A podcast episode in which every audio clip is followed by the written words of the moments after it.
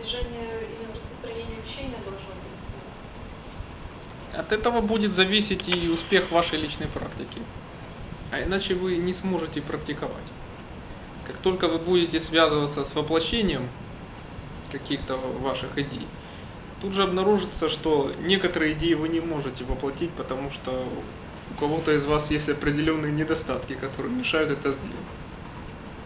Поэтому, когда вы просто сидите в своем кругу обсуждаете их, то есть тут эти недостатки могут еще быть не видны. Но как только это доходит до реального воплощения в жизнь, тут же становится заметно, что то, в чем из вас еще не совершен. Как это часто вот заметно между ребятами, когда тоже проводятся какие-то общие дела, и, допустим, если еще ребята не умеют работать друг с другом, это тут же при любом, любой даже самой мелочи, начиная от расклейки афиш, это тут же заметно. Что если кто-то не умеет общаться с друг с другом, распределять поровну ответственность или отвечать за свои какие-то дела, это тут же становится заметно. Или кто-то очень небрежно подходит тоже к каким-то делам. Это все тут же становится заметно при решении каких-то конкретных задач. Вот поэтому участие в распространении учения каждого из вас, оно тут же будет показывать ваши собственные недостатки. И для того, чтобы вам добиться успеха в ваших начинаниях, вам придется их исправить. То есть ваша практика, она будет тогда давать конкретные результаты, вы будете сразу видеть. Вот поэтому распространение, оно будет как лакмусовая бумажка, оно будет сразу показывать, чего вы достигли в вашей практике, а что еще просто разговор. А вот если человек э, не практикует ни никакой из школ, занимается никакой методикой, но он просто живет так, что, в общем-то, от рождения он уже наделен какими-то качествами ну, для совершенствования своего духовного. Он может продвинуться в духовном своем развитии? Или обязательно нужно заниматься концентрацией по какой-нибудь методике, получить посвящение?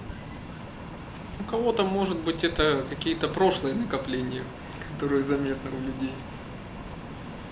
Но дело в том, что если человек сам по себе развивается, то у него могут развиться только некоторые качества, но не все. То есть он может быть развит в каких-то одних определенных аспектах своей деятельности, а в других он может быть по-прежнему не развит. Потому что если он будет сам опираться на себя, то тогда получается не будет никого со стороны, который смог, мог бы ему указать, что есть еще какие-то ошибки. То есть и тогда получается, что некоторые собственные проблемы, они могут тормозить развитие. Поэтому есть люди, у которых хорошо развиты какие-то отдельные качества, но некоторые просто находятся в тени и незаметны. То есть они еще не развиты полностью, не развиты совершенно. Вот для этого необходимо, чтобы человек практиковал именно в традиции. Там, где все попытки, все усилия человека, они будут доведены до конца. А часто бывает, что люди занимаются только рывками. Вот когда происходят в жизни какие-то особые события или обстоятельства, часто очень негативные, тогда люди погружаются в духовную область. Но когда тучи потом расходятся, бывает, что некоторые люди потом забывают о собственном росте и останавливаются над ним. Поэтому очень многие люди, фактически большинство, допустим, имели неоднократно в своей жизни опыт медитации. Если расспросить, можно, почти каждый человек может вспомнить, что у него был такой опыт. Допустим, фактически все его переживали неоднократно в детстве. Но потом этот опыт, он был утрачен. И получается, вот этим попыткам не было продолжения. Вот поэтому, если человек занимается сам, он может просто остановиться где-то на полпути и таким остаться и дальше. А если человек практикует под руководством, то ему не дадут остаться на месте. Он должен будет развиваться дальше, пока не разовьет все, что в нем только заложила природа. Ну вот из-за этого, что кто-то будет э, помогать развиваться, но некоторые люди считают, что это развития. Как раз э, Это часто ведь люди ведут себя противоестественно. Люди ненормально питаются, ненормально спят, ненормально живут. Если человек э, делает какое-то дело, при этом думая о другом, загадывая третье и планируя что-то четвертое, разве это можно назвать полноценным успехом? И бывает, даже он добьется какого-то результата в деле, но он мог бы добиться намного большего, если бы он был бы сосредоточен. Что касается методов концентрации, то та практика, которой занимаетесь сейчас вы, безусловно, это искусственные методы. Они требуют особых специальных усилий. Но затем, когда человек понимает, что ему нужно делать, а чего не нужно совершать, вот тогда он может жить естественно и развиваться интуитивно.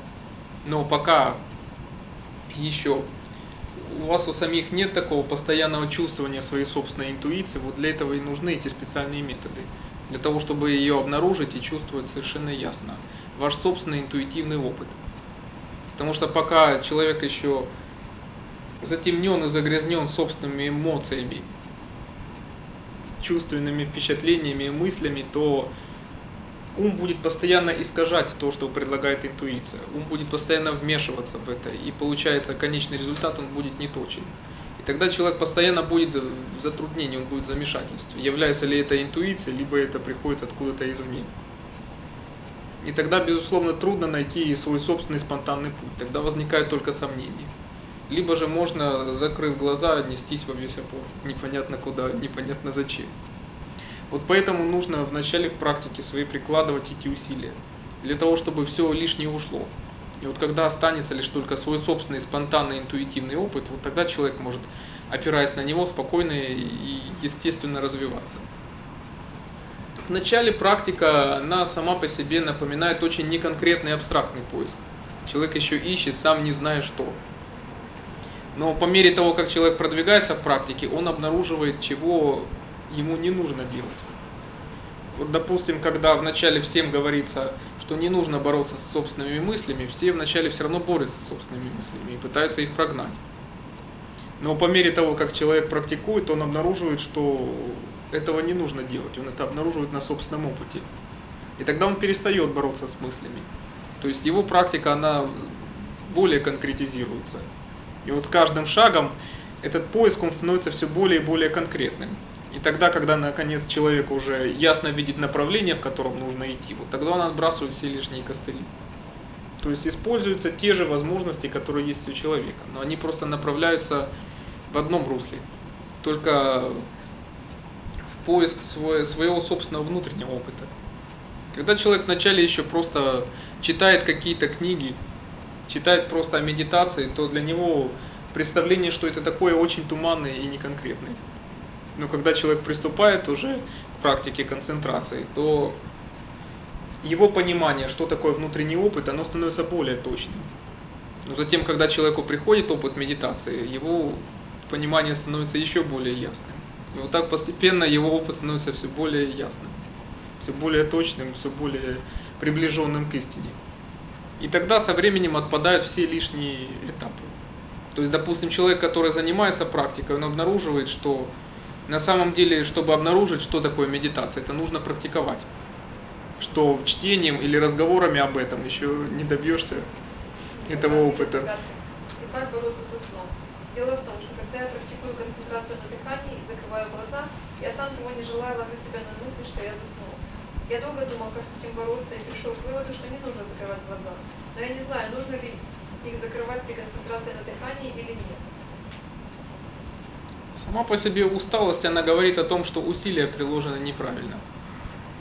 Если расходовать, конечно, все силы, то тогда ведь уже ничего не остается ни для дальнейшей деятельности, ни для практики. Поэтому нужно просто разумно подходить к расходованию усилий. Если нагрузка распределяется нормальным, естественным образом в течение дня, то тогда, как только человек чувствует, что наступает порог усталости, он может переключиться на другую деятельность, и тогда не будет усталости. То есть это просто говорится о том, что сам день он прошел не совсем верно. Что человек просто упустил тот момент, когда ему нужно было изменить свою деятельность. То же самое происходит и во время длительных занятий концентрации.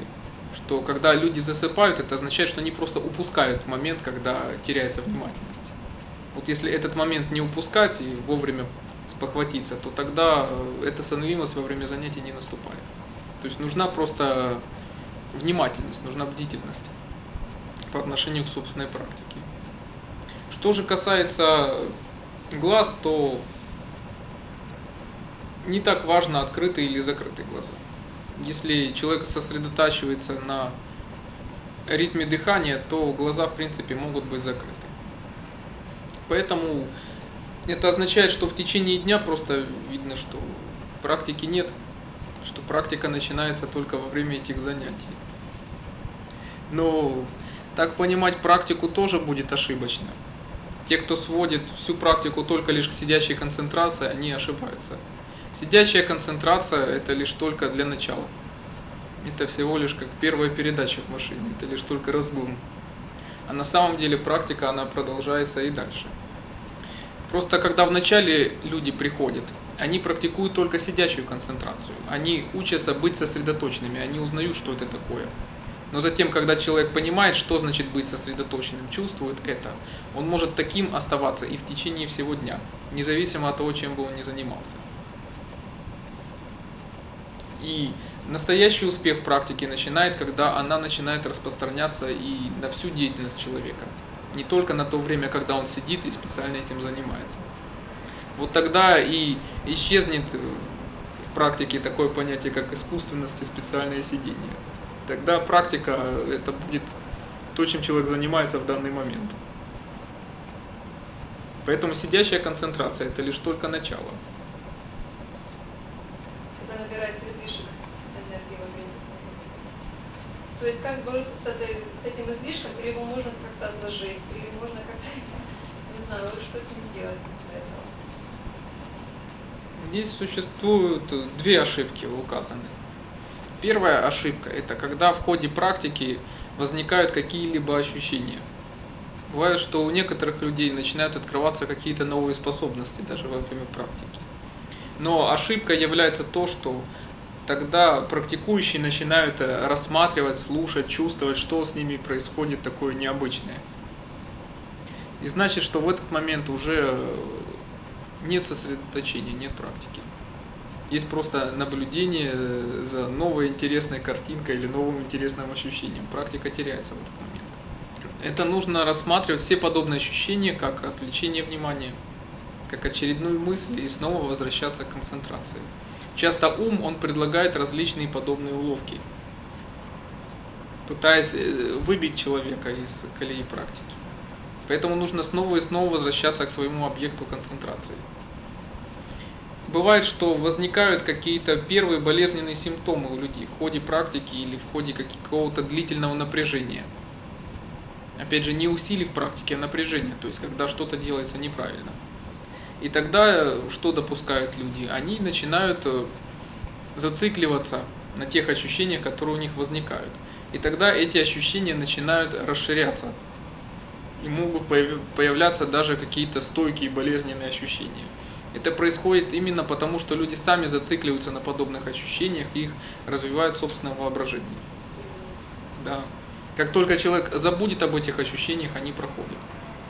Вот поэтому нужно снова и снова возвращаться к объекту концентрации, игнорируя весь подобный опыт, который будет приходить. Что же касается излишка энергии, то здесь допускается ошибка другого рода и, как правило, всеми. Этот излишек энергии, он происходит потому, что вначале теряется устремление у человека. Он начинает становиться рассеянным, и его внимание переключается на какие-то внешние цели. Так часто бывает, что когда человек перед занятиями занимался исключительно решением каких-то своих материальных вопросов. И когда он садится заниматься, его устремление не успевает еще так быстро переключиться на практику, оно по-прежнему там. И поэтому только бывает, что проходит три часа занятий, прежде чем он только лишь повернет свое устремление на духовные вопросы. Но энергия, которую он накапливал, она по-прежнему текла туда, куда было направлено устремление. То есть получается, что она накопилась вовне. И, безусловно, тогда человек не может удержать эту энергию, ему хочется ее выпустить через смех, через разговоры, через какую-то повышенную физическую активность но тогда получается, что ничего не будет накоплено. Все, что тогда будет накоплено в ходе практики, будет рассеяно в течение нескольких секунд или минут. И тогда человек снова окажется на нуле. Некоторые, бывает, занимаются целый день концентрацией, накапливают много энергии, а потом буквально за несколько минут все рассеивают. И в итоге дня они остаются на нуле. На следующий день все повторяется. И тогда человек вроде бы посвящает концентрации очень много времени ежедневно, но не добивается успеха. потому что он только тратит и тратит то, что накапливает. Что для этого необходимо? В первую очередь нужно попытаться все-таки переломить ситуацию и повернуться к практике даже в такой критический момент. Если человек при этом победит свое желание вылить эту энергию куда-то и вернется снова к практике, то тогда эта энергия, она повернется внутрь. Если же человек будет заниматься практикой, то тогда энергия будет накапливаться. Она будет накапливаться внутри. И она будет накапливаться в течение очень длительного времени. Поэтому бывает, что даже если у человека происходит падение в его практике, то ему потом намного проще и быстрее снова вернуться на прежний уровень, чем, допустим, начинающему дойти до такого же уровня в практике. Даже те, кто бросает практику на несколько лет, а потом к ней возвращаются, они намного быстрее возвращаются на прежний уровень. Потому что накопленная энергия, она сохраняется очень долго на этом уровне. Один из практикующих говорит, что я занимаюсь регулярно, но чисто для того, чтобы накопить энергию для следующего дня. Вот, то есть такая практика тоже возможна. Это нельзя считать духовной практикой. Тогда это просто практика будет лишь использоваться в самом узком ее значении, просто лишь как какие-то таблетки и лекарства. В самом деле бывает, что приходит много людей с разными целями, и далеко не все приходят с духовными целями. Бывает, что некоторые приходят просто из любопытства, для того, чтобы получить какую-то информацию, поправить свое здоровье, то есть преследуя, в общем-то, какие-то свои эгоистичные цели, не преследуя никаких духовных. Их успех в практике возможен лишь только лишь до очень небольшого уровня, до которого они могут вырасти даже очень быстро. Но потом они не будут продвигаться дальше, потому что их эгоистичные цели, они будут препятствовать дальнейшему росту. И поэтому настоящее продвижение для них просто невозможно. До тех пор, пока они не откажутся от своих эгоистичных целей.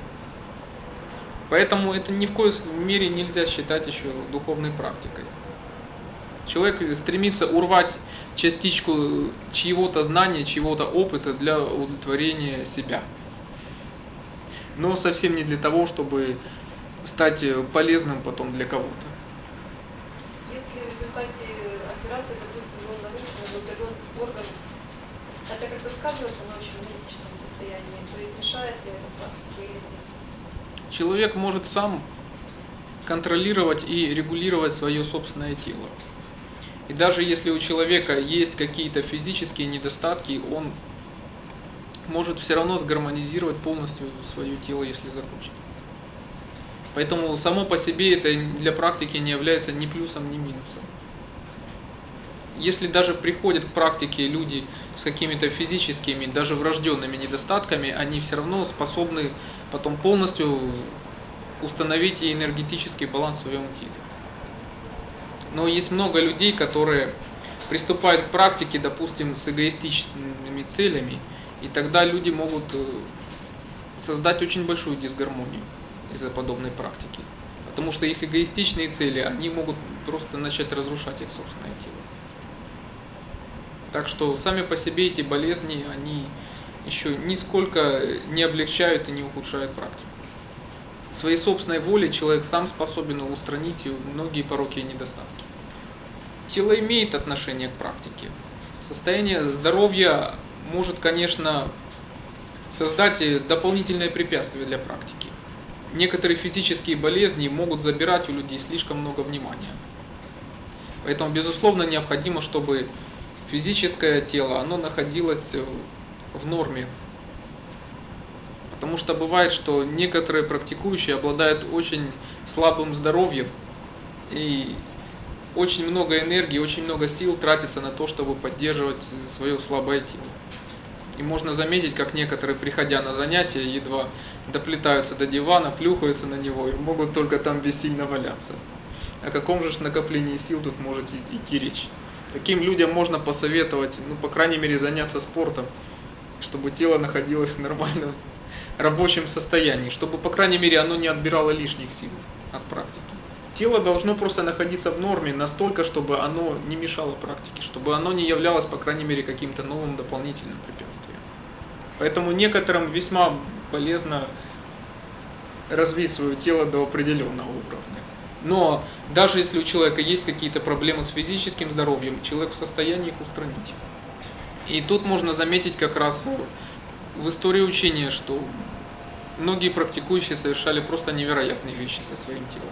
Даже если вспомнить Бадхидхарму, который 9 лет просидел у стены, и от этого у него отказали ноги. И он путем физических упражнений и практики концентрации сумел вернуть ноги к норму. Очень много было примеров, когда учителя излечивались от многих своих болезней.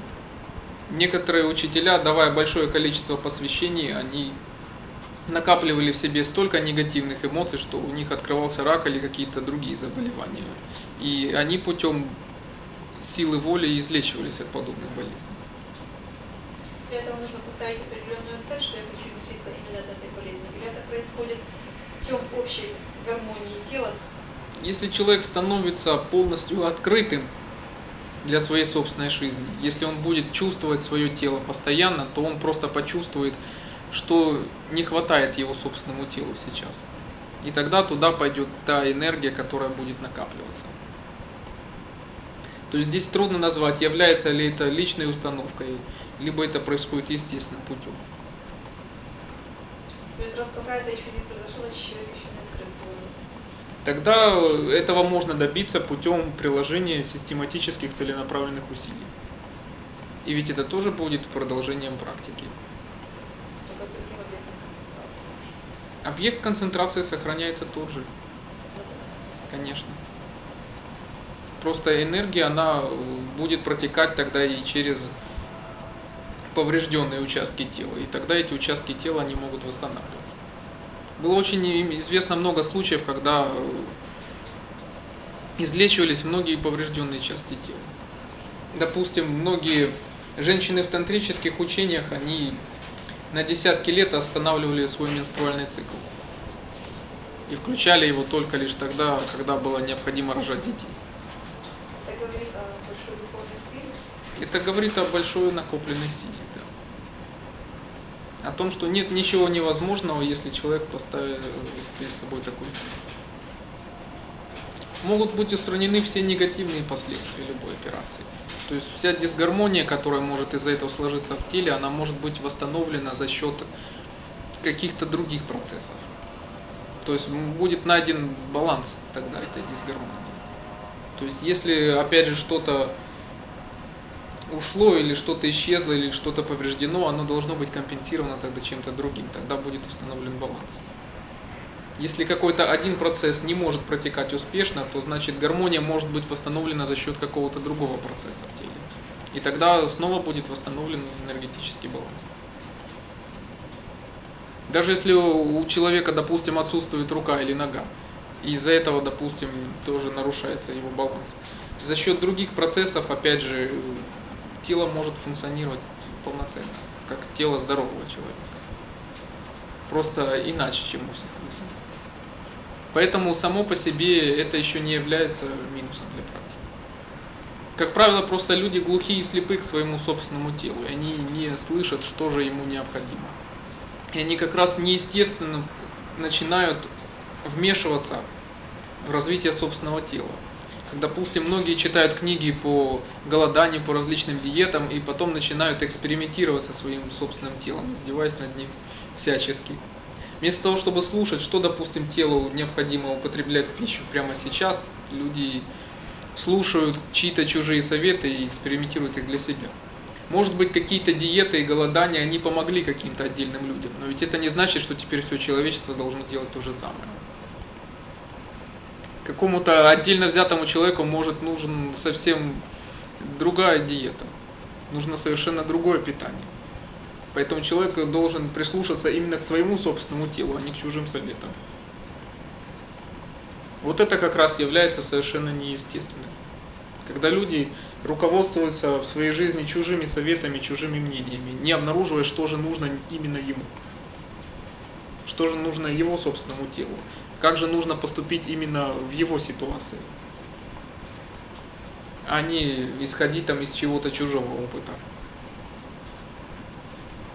Опыт, который описывают в своих книгах многие учителя, может быть глубок, но опять же это опыт э, других людей.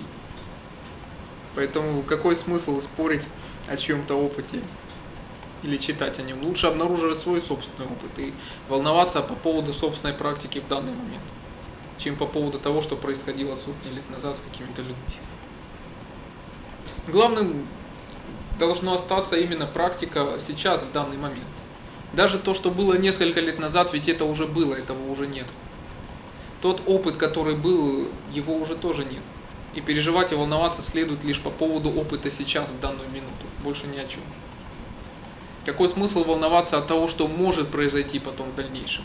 Этого никто не знает. Произойдет ли этот скачок или падение в практике, это никому не известно. Поэтому волноваться нужно лишь о практике сейчас.